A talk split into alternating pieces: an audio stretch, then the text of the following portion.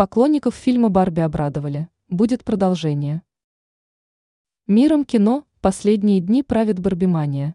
Настоящее сумасшествие после выхода фильма о знаменитой кукле обуяло фанатов.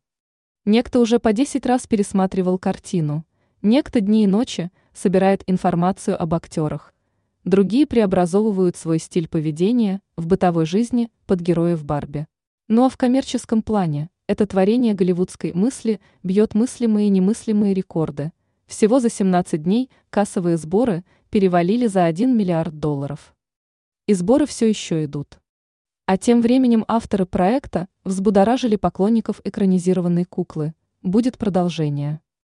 Более того, над второй частью фильма продюсера уже начали работу. По крайней мере, об этом заявляет британская газета The Sun со ссылкой на свои осведомленные источники. Они говорят, что с командой, работавшей над Барби, связались для обсуждения возможности продолжить проект. Эта идея пока еще на ранней стадии, но становится очевидно, что боссы хотят привлечь ту же команду для сиквела, которая снимала первую часть, цитирует материал издания агентства ТАСС. Ранее The New York Times сообщала, что фильм «Барби», снятый режиссером Гретой Гервик, заработал 1 миллиард долларов в прокате быстрее, чем иные проекты компании Warner Bros.